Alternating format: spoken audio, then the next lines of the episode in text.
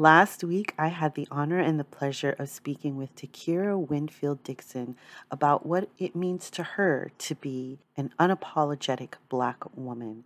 If you haven't had a chance to listen to that episode, I encourage you to go back, but not before we get into this episode with Julia Becker Collins.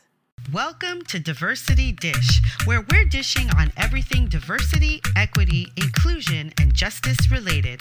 My name is Cedrola Maruska, and we're bridging the gap between what needs to be said and what needs to be heard.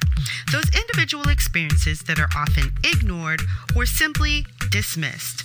Sometimes I'm dining alone, sometimes I'm dining with friends and sometimes I'm dining a la carte. No matter how I'm dining, it promises to be delicious. Let's dig in.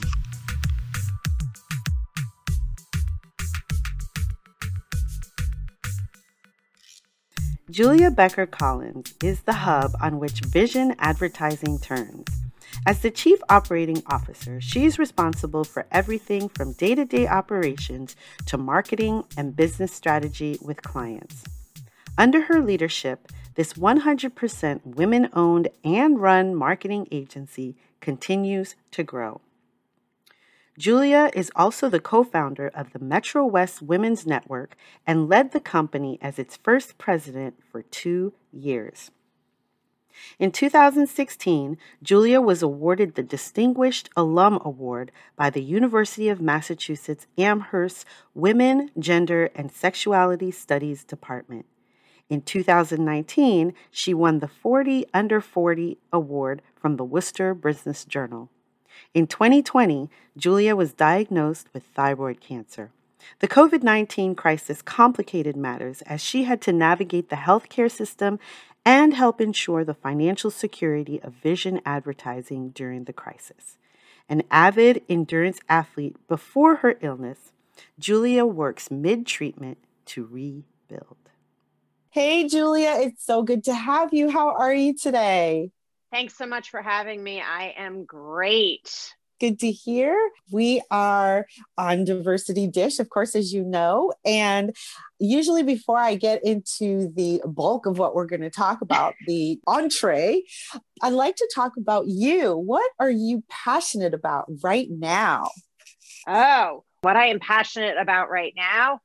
I am training for a marathon right now, um, hmm. which in New England is a little crazy because it's about to get into winter and there's zero fun things about that in New England. I'm binge watching for probably the fourth time The West Wing. Oh um, my gosh. Yeah. Right. I know. It's kind of like emotional therapy leading up to the election. Yes. Um, and I am trying to spend good quality time with my two cats and with my husband. So those are probably the big things right now. So nice. yeah. All right. It sounds really good to me. What is your superpower then? What would you call oh. your superpower? Oh, that is a great question. My superpower. I would say my superpower is the ability to stay calm during very stressful situations. I am really good at, you know, if you have like an emotional, you know, range of like one to 10, let's say, and, yeah. you know, most people kind of go back and forth between like, you know, something like a two to a nine, and depending on what happens during the day. I tend to stay somewhere, especially professionally, I tend to stay somewhere between like a four and a six. So. I'm very, very calm, even in the most stressful situations, because I run a marketing agency. It's not, we're not curing cancer over here. So it's really just, you know, everything can be solved. And if it can't be solved, we can learn from it. And there's nothing worth crying over and there's nothing worth losing your mind over. And let's just figure it out. I'm really good at problem solving and kind of breaking problems apart and figuring out how to move past them rather than seeing like, okay, well, this is a disaster and we're all going to lose our minds. It's, no, it's not a disaster. Let's just like, let's just solve the problem. That's probably right. my superpower, being incredibly calm during stressful situations. Yeah. That's that's a good one to have, I think. So you did kind of mention that you're not over there curing cancer, but I do know that that is part of your story. So that's my next question for you. Can you tell us just a little bit about your story so that people can know how resilient you are, how you are?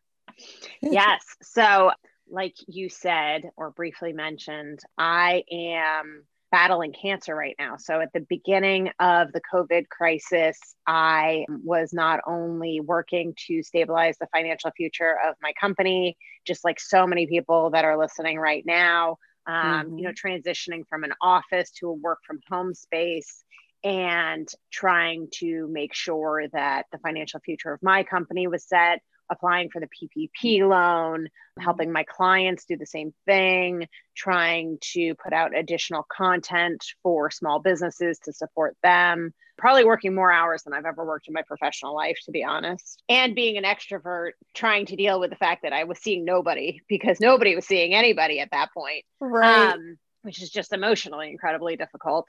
I was also going through a personal struggle of the long and arduous process of the testing to determine that I had thyroid cancer. Wow. The, it really, the timing was just insane that it started at the beginning of the COVID crisis. I had an appointment with my primary care physician, just an annual physical, like mm-hmm. we should all have. Mm-hmm. And I almost canceled it because I was so busy with work. And I'm really grateful that I didn't. And I have a great primary care physician, and she takes amazing care of me. And she was, you know, she ran blood work and she did all the normal tests, and she was feeling my neck just like you know they check the glands and they check yeah. the thyroid and they, you know they do a breast check and they do all you know, they listen to your heart and kind of all the different things and she was mm-hmm. feeling my neck and she looks me dead in the eye and she says you have a mass on your throat. And I was like, okay, that's not good. Like it's never right. You know, she got real quiet. She said that, and she's like, okay, so she's holding my my throat and right where your Adam's apple would be if you were a man. She goes, mm-hmm. I need you to swallow for me. Mm-hmm. So I mm-hmm. swallowed. Mm-hmm. And she says, okay, so that's your thyroid. Your thyroid is a butterfly shaped gland that is where your Adam's apple would be if you're a man. Um, and mm-hmm. it moves when you swallow. And so she could tell it was the thyroid that had the mass on it. And she said, okay, it mm-hmm. could be, it could be benign, happens to lots of women, mainly mm-hmm. women actually get masses on their thyroid. Just like you could have a benign cyst in your breast, it could be a fatty mass. Who knows? But yeah. we're gonna send you for an ultrasound. Right. So the next week she sends me for an ultrasound. It was on a Friday.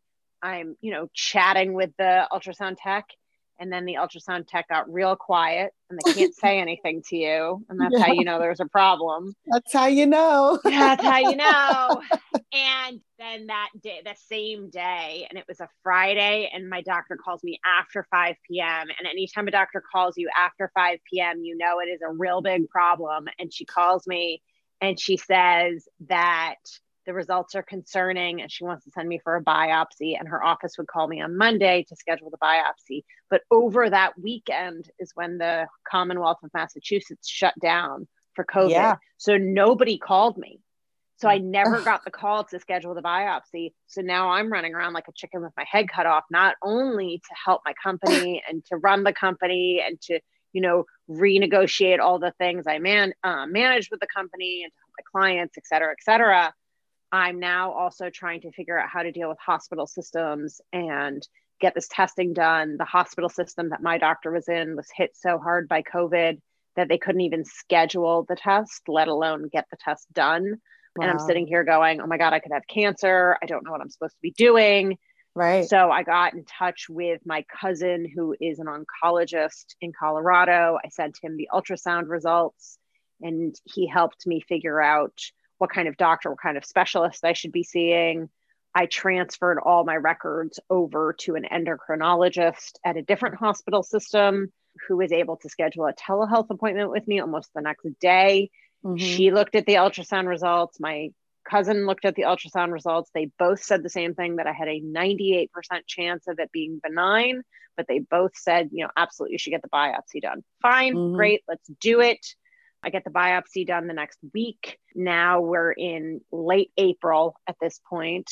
I get the biopsy done, and the doctor, the endocrinologist, calls me the next day after 5 p.m. Again, very bad sign when your phone yeah. rings after 5 p.m. from a doctor. And she says that, you know, unfortunately, it's come back as cancer. I had a three centimeter mass on the left side of my thyroid.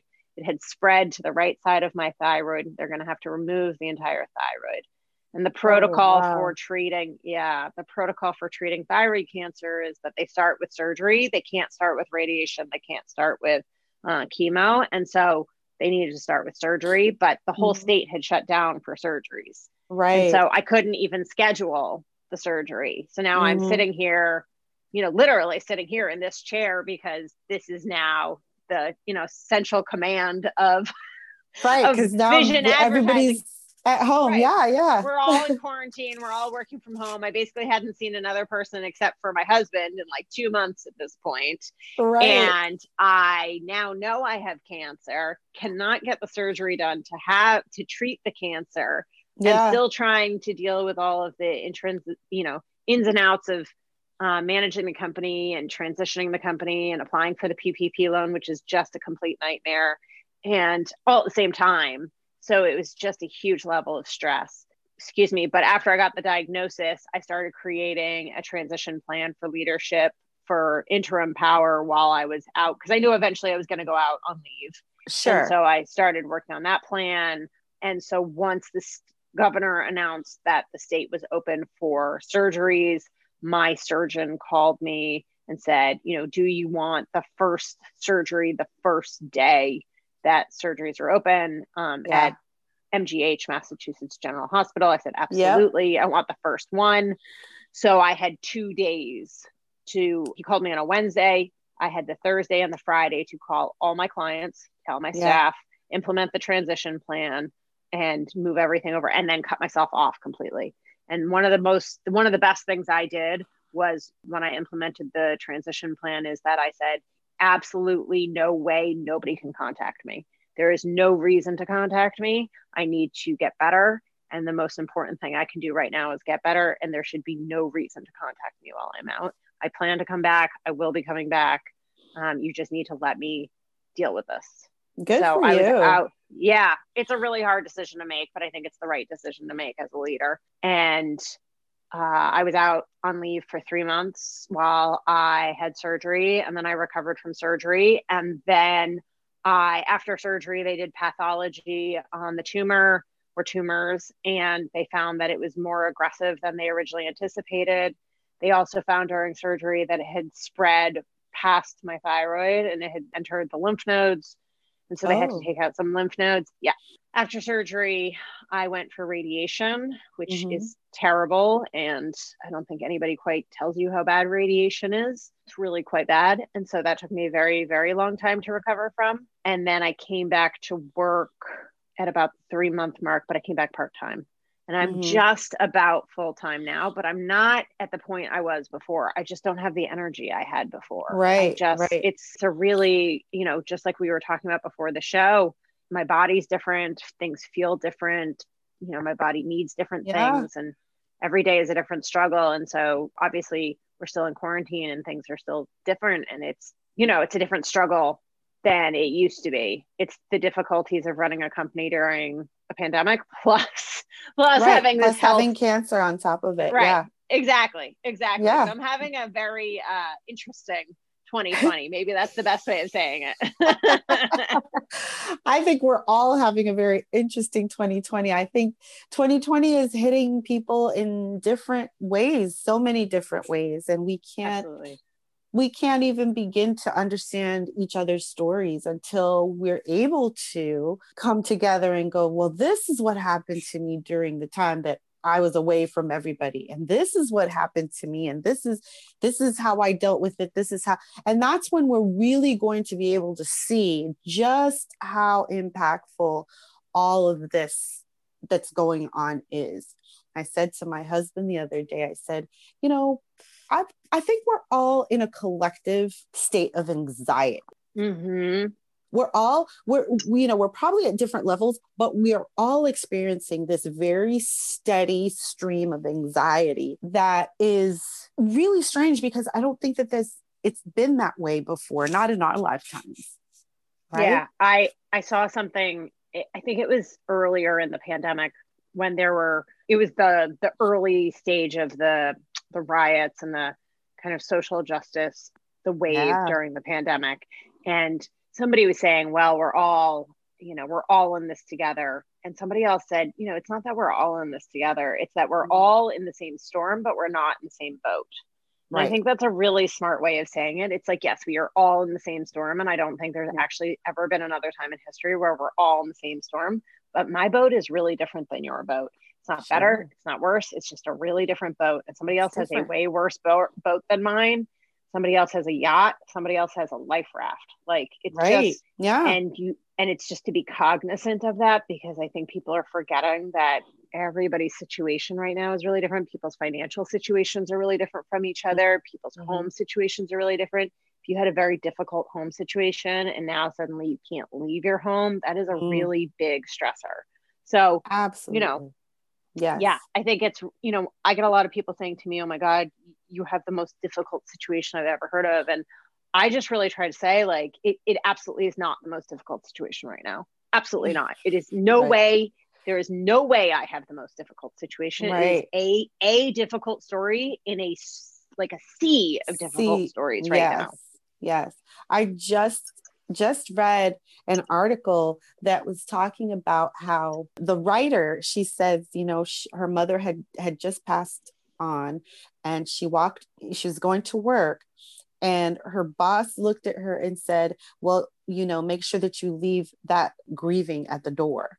And so her article it was about race relations and it was about mm-hmm. how the you know the black community right now not only is experiencing this pandemic with everybody. Yeah. You know, and you know, I'm black and brown people, but not just experiencing this pandemic, but they're also experiencing this emotional trauma as yes. well as in yes. you know, watching different people get get gunned down or snuffed Eaten. out.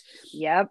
Right in front of us and and having to navigate the feelings that that brings up or the fact that you know people that you know you feel afraid for. So there's there's that anxiety there's the anxiety about the the pandemic there's there's fear and real yes. angst about about who's going to be next and why when there's really no real reason. And all of this comes together and creates a situation where many companies who are mostly white don't mm-hmm. understand the trauma that is happening. And therefore it's almost like well you know oh you're back now so you must feel better and let's just get on with the way you know the way things are.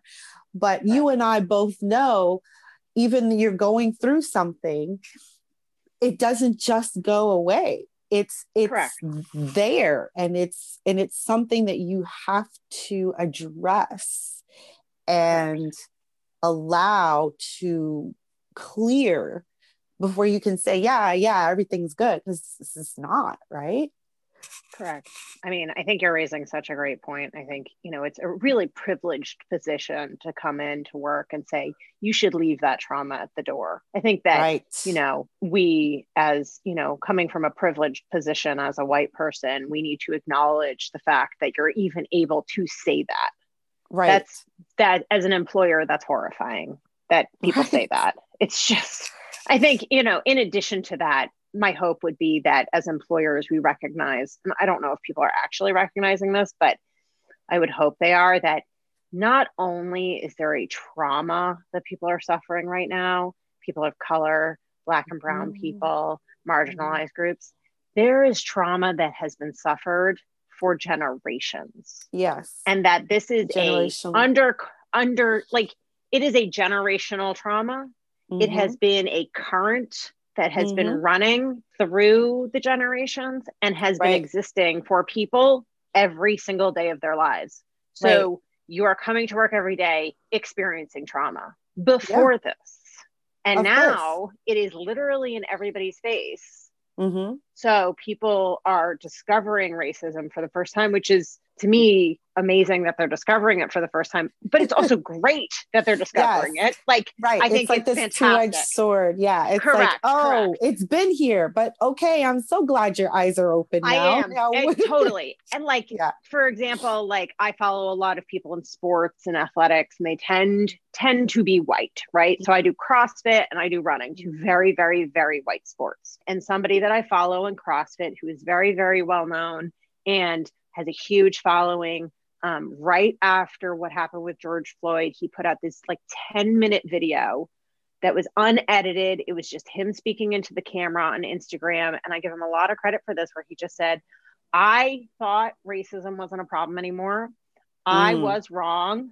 Mm. I take the I take the responsibility for that. Mhm. And here is how I want to learn from that. Mm. And I have to say, with the audience he has, I was hugely impressed. wow. And I was like, this is a Mhm. moment where like I am shocked you didn't think there was racism. But like for you to publicly use your platform to say, I was wrong. yes. Here's how I was wrong. Mhm. I run multiple companies, and here are the steps I'm going to take to deal with this professionally. Mhm. And as a social media, you know, air quotes influencer, Influencer. Yeah. I want to use my platform to say, we have a problem. Mm. We have a serious problem. And here is how we need to talk about it. I don't know the solution, but Mhm. talking about it and recognizing it is one of the ways. And I was really impressed by that because Mhm. you know, me screening from the rafters, the like progressive liberal Mhm. Jew from like the New York area, it's not gonna, nobody wants to hear from me. You don't want to hear from me. Oh, But yes. I think when it's coming from, you know, a cisgender white heterosexual man who's, you know, incredibly privileged, who has a huge Mm. platform, that's a really big deal. Yeah. Um, so, sure. you know, Sure. but on, and that's and, you know and honestly a lot of the a lot of the change has to come from there Mhm. Because It really a lot of because a lot of the trauma that has been inflicted over the years has come from there Absolutely. so that you know someone said to me the other day on on instagram and this is how you always know that you've kind of crossed some kind of threshold is when somebody comes for you after you say something they at you. they come, yeah, they, uh. Um, you know, I posted something about, you know, when people say I'm not racist versus being an anti racist. And I posted, you know, several things there. And one of them was I said, I think people who say that they're not racist and do nothing are part of the problem because they're the ones who are sitting there and they're going, racism doesn't exist. You're just making it up in your mind. They're the ones who are gaslighting us and who are, you know, doing all these things. And this person, where did he come? He, he said something to me, and I thought to myself, oh my gosh, he's gaslighting me. Like he, he said, you know, calm down. That's like Oh. one of, as if I was upset, like I was doing something, right? So I just wrote something. You don't know me, but you just told me to calm down. Gaslight Right. 101. As my husband says, never in the history of being told to calm down has anyone Has anyone calmed calmed down? Absolutely. Correct. yeah so you know so for him he was like well i didn't do anything so why should i hold the responsibility? I said no you didn't do anything and you don't hold the responsibility right now if you didn't do anything. But you know what responsibility you do have is to fix what's already been messed up so that going forward it can be better You have the know? responsibility as a member of the society to learn about the problem so that in the future you can make better decisions. you can make it better and i thought exactly. how was that not clear like i i don't know but you know I as- I get it. I do. I understand. I sometimes I sit here and shake my head and go, okay, well, I'm going to move on because I can't I can't fix everybody. So I can have conversations like this, which is amazing. It makes me happy because then I realize I'm not the only one sitting here realizing that gender equality and racial equality and anti-racism and all these things are incredibly important. But right you only have so much energy in the day. So absolutely and that's why i say to people i say all the time like i do not argue with people who have shown me that they don't have the capacity for a discussion. They want exactly. to argue. They want to argue in the light that they are right.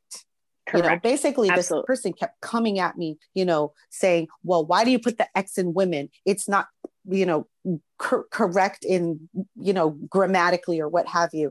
And then he's like, "I'm not, you know," and I and and I just stopped talking. Right. I just let him talk because I'm right. like, you know what? Clearly, he needs to feel his importance and he needs to talk. Let him talk. The minute he attacks me, really like viciously or someone else, he's out of here because I can't have that. Mm-hmm. I'm going to allow people to have discussions with you, but once you attack Absolutely. somebody, you're out of here because we, right. we have to have discussions. You have to learn how to learn how to have a conversation or a discussion yes. versus so, absolutely so as the COO of a marketing agency that I know is working and creating a, a team of inclusivity, what do you propose other companies do? Like, I feel companies like yours are like an island unto themselves.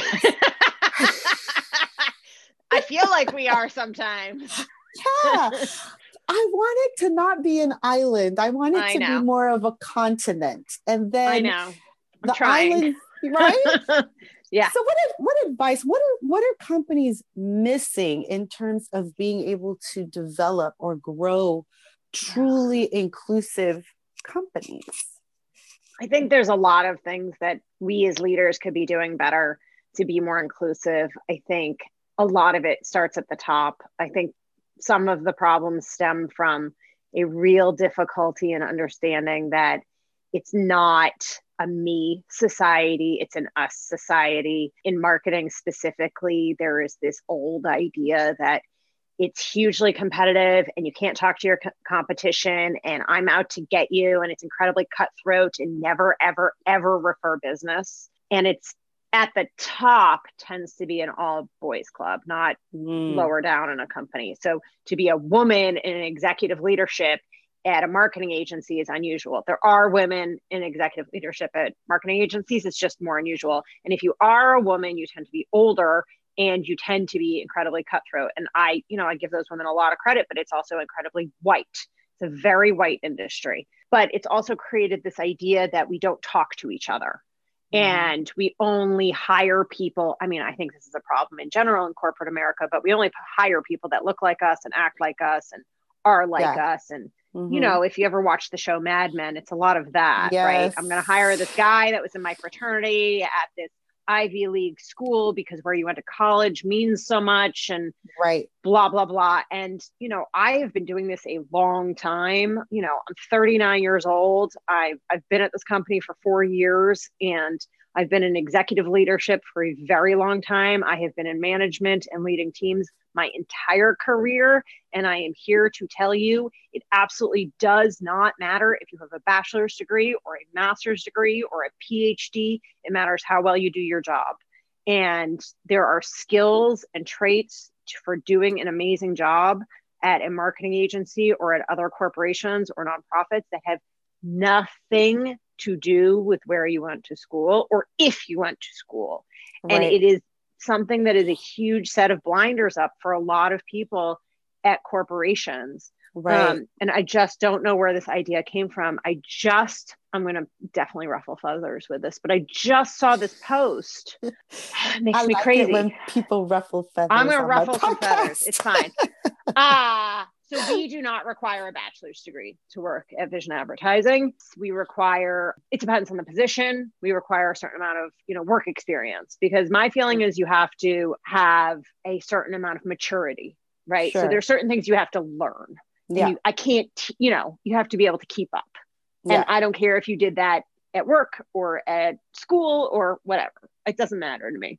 But and we're very open about that. I have a master's degree, but that's what worked for me, and that's not for everyone. But I just saw this post in Boston Businesswomen, which is a very large online Facebook group that talked about how they were. It's a job posting, and there was a long conversation under the post about how they wanted to know why the position required yeah. mandatory a bachelor's degree. And I don't know right. if you saw this post, and it was a long conversation about it. And the CEO who had posted the um, job said, Well, my investors are going to require this. I have a bachelor's degree, and I don't understand why you would even question it. Why is this something that you wouldn't want? And in my mind, this is a barrier to entry for diversity. And this is a real problem. Not everyone has access to go to a four year college, and not going to a four year college does not make you better or worse for a job. It's right just, this is know. this is definitely something that i like to talk about it's because i think that there's this disconnect between having this bachelor's or having you know this certain thing here it versus having the talent to be able Correct. to do the job. It is Absolutely. so much more important to find someone who, like you said, has the talent and has the maturity to do the job than it is to find someone who has a bachelor's. But understand also that some of those requirements are only put on at a, a certain level and only to weed out certain people air quotes right? Absolutely. Because i completely I agree with you. to someone that said that oh the cfo thought that this guy had a penchant for numbers and made him the c c uh ceo no the ceo thought this guy had a penchant for numbers made him the cfo he did not have a degree in that area. He didn't even have mm-hmm. experience in that area, but he was like, "Oh, he's good with numbers, put him in there." This other guy, "Oh, he's really good with with um, people, put him in HR, make him the the vice president of human resources." So that requirement quote unquote is not is only there to say well you don't have this it is not right. necessarily there, there to say, well, you have this specific thing. So now we're going to put you in this specific position. It's really, there's this idea that, and I don't, you know, I'm not a white man, so I can only theorize, but I think there's this idea that, like, well, I went to these schools, so, and I'm good at my job, so I'm only going to hire from these schools or, you know, somebody with this background. Right. I worked, I, I worked at a company where I was the only person who had ever worked at the company who did not go to private school.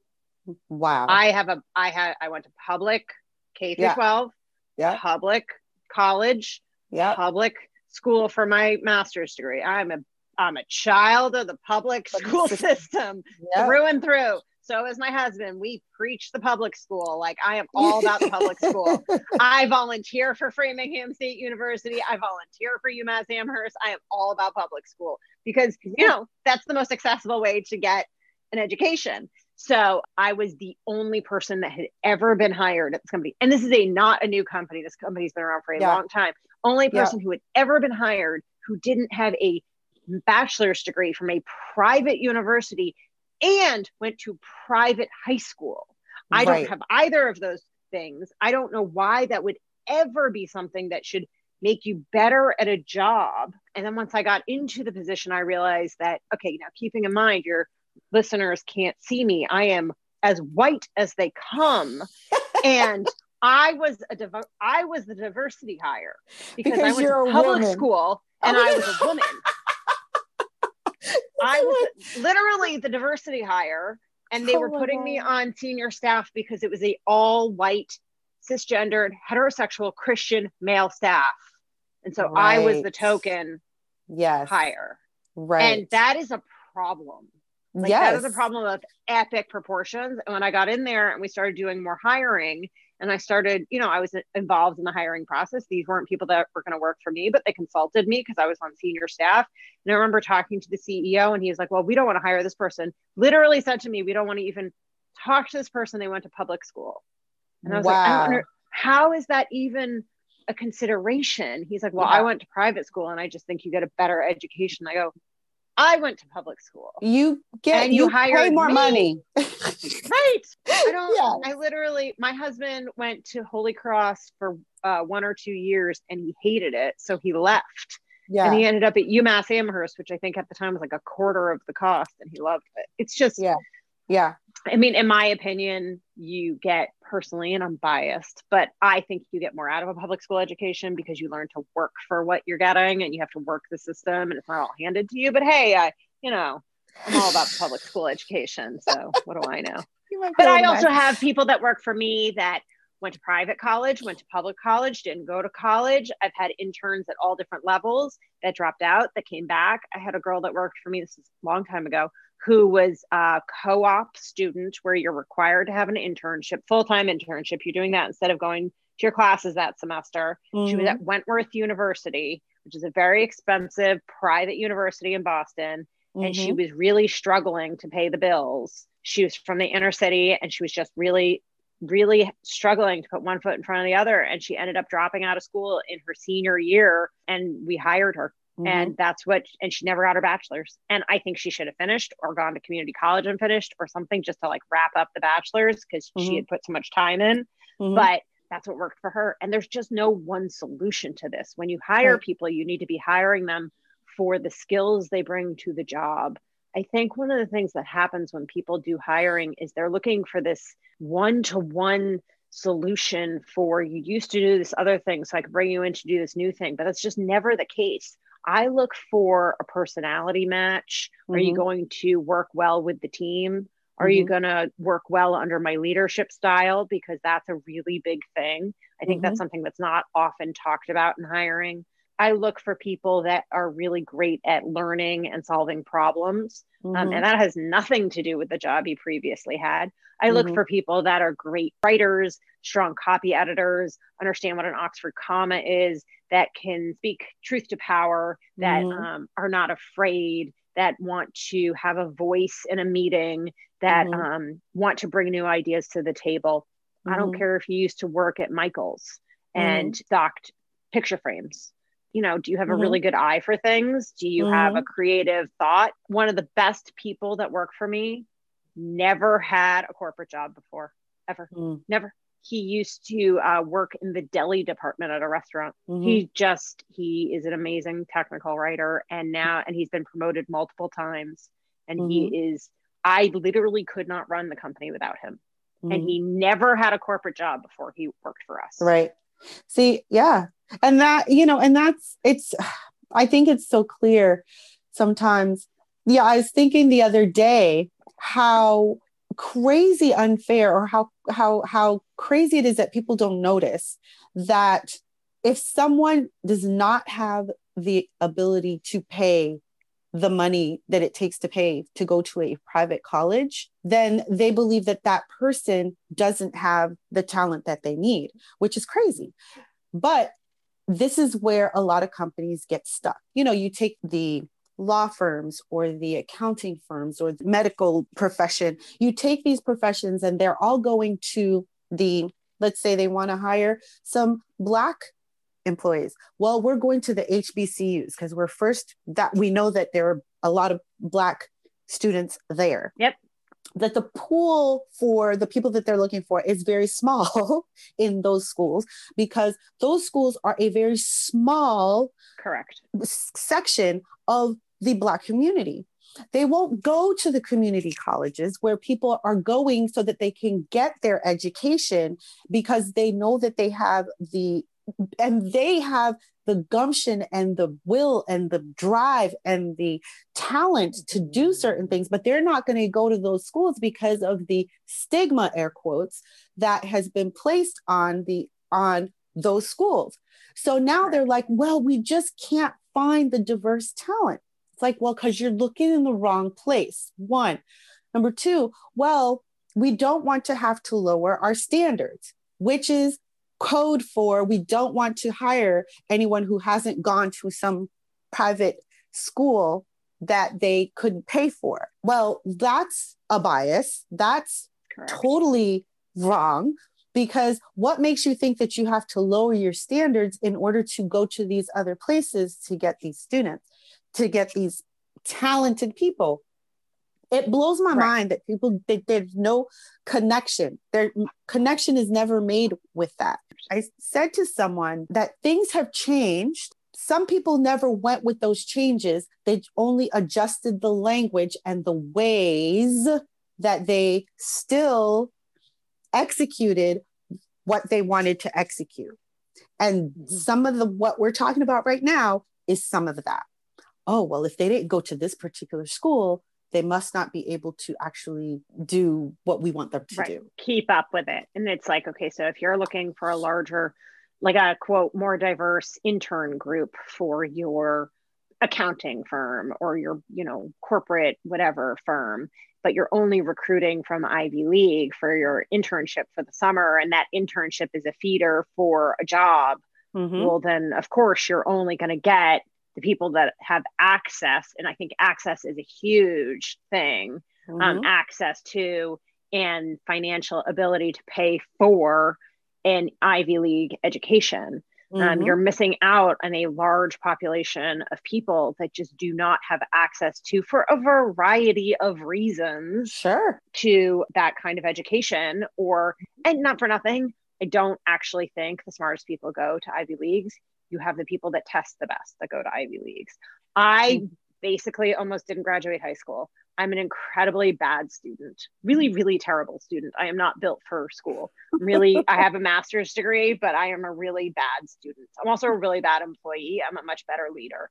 So, you know, you look at me now and I'm almost 40 and I, re- I lead a company and I have this, you know, amazing CV and I'm all accomplished. But I am here to tell you that it is not a straight path and you do not have to have, you know, 17 different extracurricular activities and all of these, you know, Ivy League this and that. And it, it, it really was not that pathway for me. But mm-hmm. what I am incredibly privileged to have is I'm white. I have a white sounding name. I do mm. not have a mm. Jewish sounding name, even though I am Jewish. I pass looking not Jewish, mm-hmm. and I'm incredibly well spoken.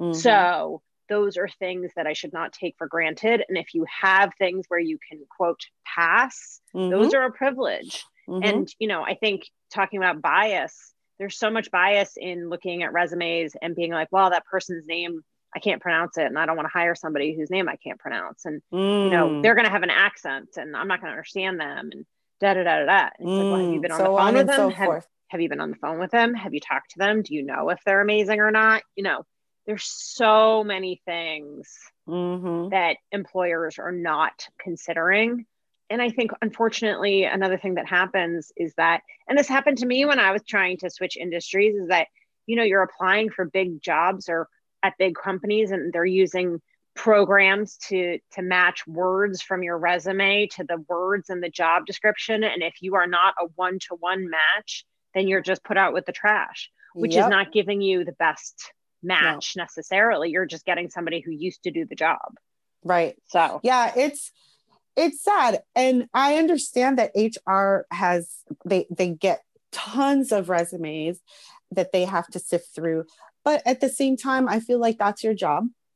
Absolutely. And so if this is something that's important, it's important to get as uh, as many people across the board that you can find and to sift those jobs, those resumes through specific criteria, not how the name sounds, not you know not if they have you know the specific type of education that you're looking for but more so i want to see more resumes come through go through that have more of an idea of what a person is capable of doing. You know, the, the, the resumes, I think resumes are gradually changing, but they still want you to list all the things that you did at your, your, your previous job.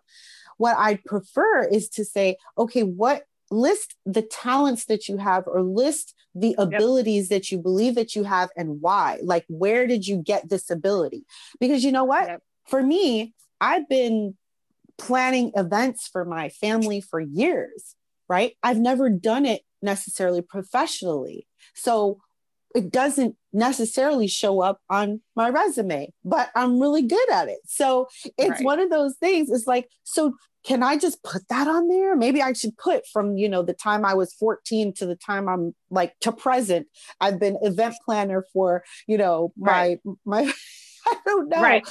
But right. it's just, you just wonder how do you get these resumes through these filters that are put in place to keep them right. out?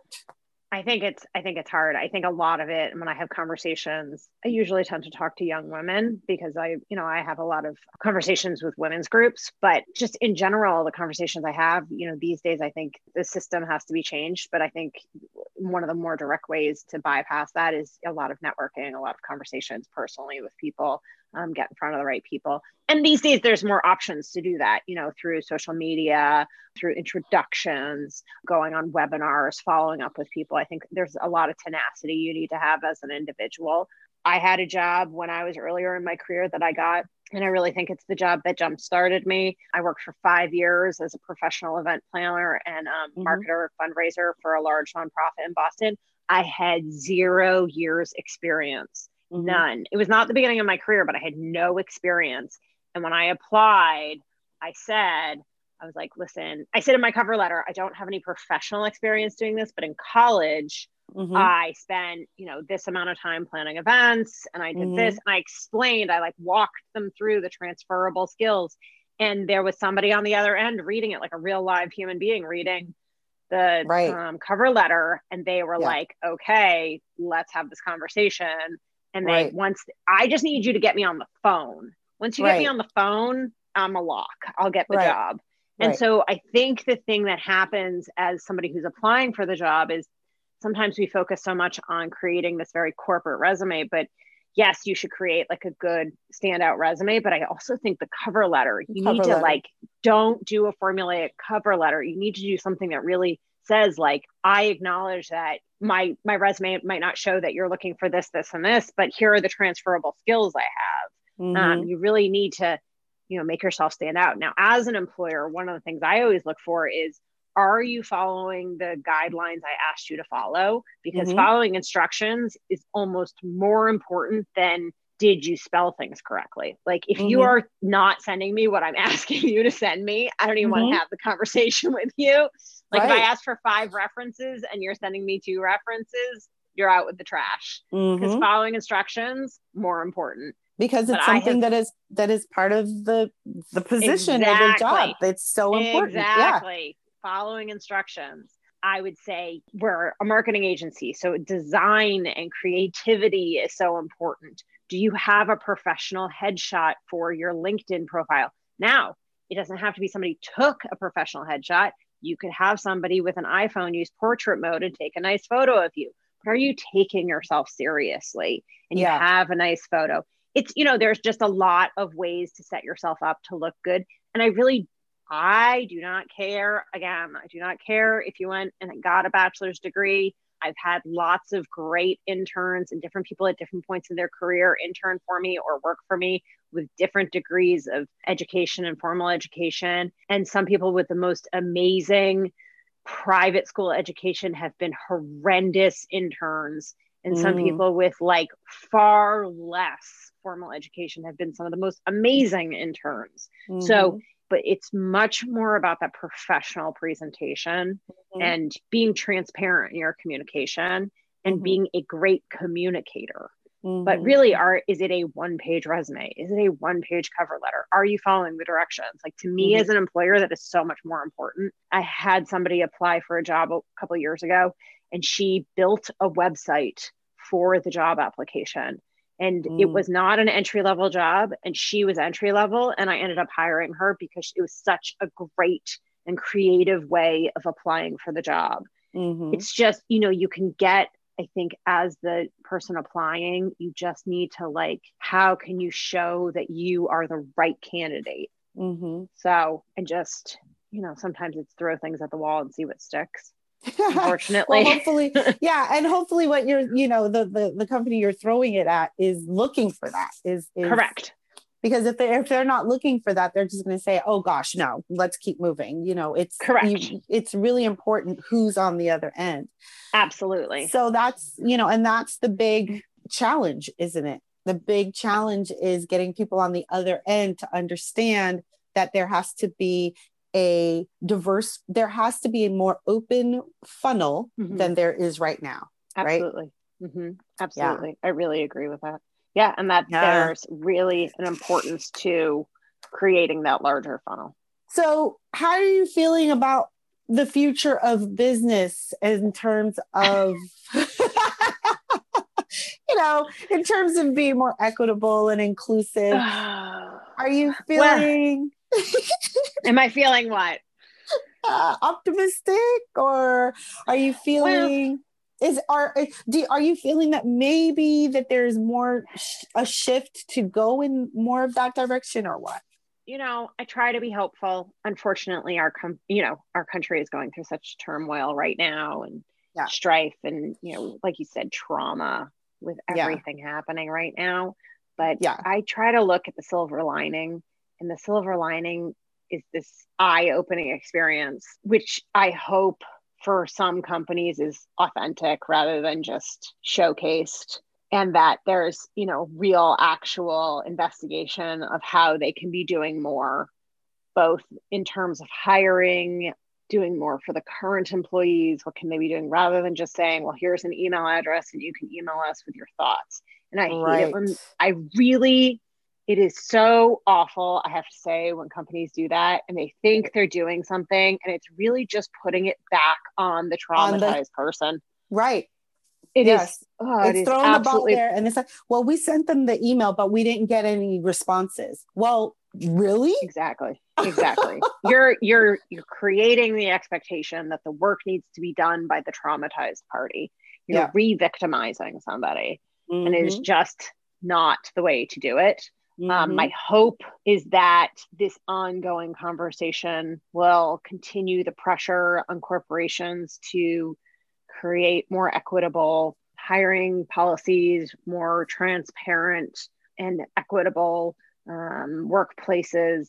You know, that's the hope, obviously. I think that this country has hundreds and hundreds of years of, you know, racial uh, inequality and trauma to deal with, and it's yeah. not going to happen, you know, in no. nine months. So no. yeah. I think supporting companies and efforts to authentically and really make some change is good and I think understanding that people are going to make mistakes. Sure. You know, and as long as the company is really authentically trying to do good work, it's okay. Yeah. People make mistakes. I make mistakes. Everyone makes mistakes. Yeah. It's just, it's just like that, you know, that what I mentioned earlier where the guy went on Instagram with his 10 minute video and really said, right. like, I was wrong. Here's what I'm trying to do. Right. I think that's amazing. I think, you know, people make mistakes, company makes companies make mistakes just acknowledge the mistake don't try to cover right. it up and you know pivot and that's okay it's very hard to take a large company and say oh my god we've been we've been incredibly racist in our hiring structures for 50 years how can we fix that that's really hard but that just because it's hard doesn't mean you shouldn't do something about it you know exactly exactly yeah just because it's hard doesn't mean you shouldn't do it absolutely and yeah. you you also know that because you're training for what for right country. Right. No, uh, marathon. Marathon. I'm training for a marathon. Yes. Yes. Yes. So you know, there you yeah, go. Exactly. Exactly. Oh gosh. So we've talked a lot about a lot of things. So we're gonna wind it down a little bit here. Sure. Just get back to you know a little bit of a lighter lighter feel for things. okay. Yes. We're in the same state. Hopefully, we'll be able to get together at some point and we'll be celebrating. So let's say we're celebrating, we're celebrating in like, uh, I don't know, two years, two, three years, because who knows when we're going to be out of lockdown. But yeah. what will we be celebrating as far as you can, as you, as you can tell? We're, oh, something has shifted. What is, what are we celebrating? In two, in two years ish? Uh, well, I would hope that we'd be celebrating a new president. Um, but I don't want to jinx myself. I'm knocking on wood as I say that. I I would hope that in two years the world is safer. I would hope that we are celebrating being able to actually touch and be around other real live human beings that you don't live with. That'd yeah. be great. I really miss mm. people. yeah. um I miss I I would honestly celebrate wearing high heels and lipstick again and not wearing a mask. Oh um, my gosh, yes. Uh, yeah. I mean, I would like I think I would celebrate just like going to a cocktail party just to, for the sake of wearing the cocktail dress at this point. Yes. Um, yeah, I think that I, I think something like that, just to like have a sense of like, as much as I've been enjoying wearing sweatpants every day, I think I would enjoy like doing something else. Yeah. So, yeah. yeah with other people. De- definitely would be celebrating that for sure. Absolutely. Yes. yes. And so, my final question that I like to ask all my guests is what is your favorite dish? Oh. Food. Oh, well, food tastes very different to me these days. Um, thanks to yes. cancer. Uh, yes. I know uh, that feeling. Yeah, it's tough. I so I have a really good friend who is she owns her own business. She's really amazing. And she is, in addition to being a badass businesswoman, she also is a vegan, gluten free. She's both vegan and gluten free. And she is really an amazing chef, but not like professionally. And I am yeah. I have celiac and I uh, dairy does not agree with me these days. So she makes this vegan gluten free mac and cheese in like a casserole dish and she sticks yeah. it under the broiler and gets it all like burnt at the edges, which is my yeah. favorite thing in the whole entire world. And it is my favorite thing. It's I think it's my favorite thing because I love mac and cheese, but I can't have mac and cheese anymore. So mm-hmm. it's really like yummy, creamy, comforting, like home cooking deliciousness. And it's like nice. the most amazing thing in the whole entire world. And it just feels like, honestly, it feels like love. That's what it oh, feels like oh, because yeah. it's made by a human and it somebody had to really put a lot of effort into it and it's so like just warm it feels like being wrapped up in an embrace that's mm. what it feels mm. like yeah nice i love it that's awesome well, that sounds wonderful. And I hope you have a lot of that in your future that you can actually you. taste because I know that feeling too. Yes. Yes. oh gosh. And I wish you continued health as you, you know, continue your battle. But thank you for taking the time to be here with me today. Thank you so much for having me. I really appreciate it. This has been wonderful. It has. So thank you. Hey, did you enjoy that episode? If so, please be sure to subscribe, download, rate, review, and share. It would also mean the world to me if you became a patron over at Patreon. The information is in the show notes. Thank you, and we'll see you next time.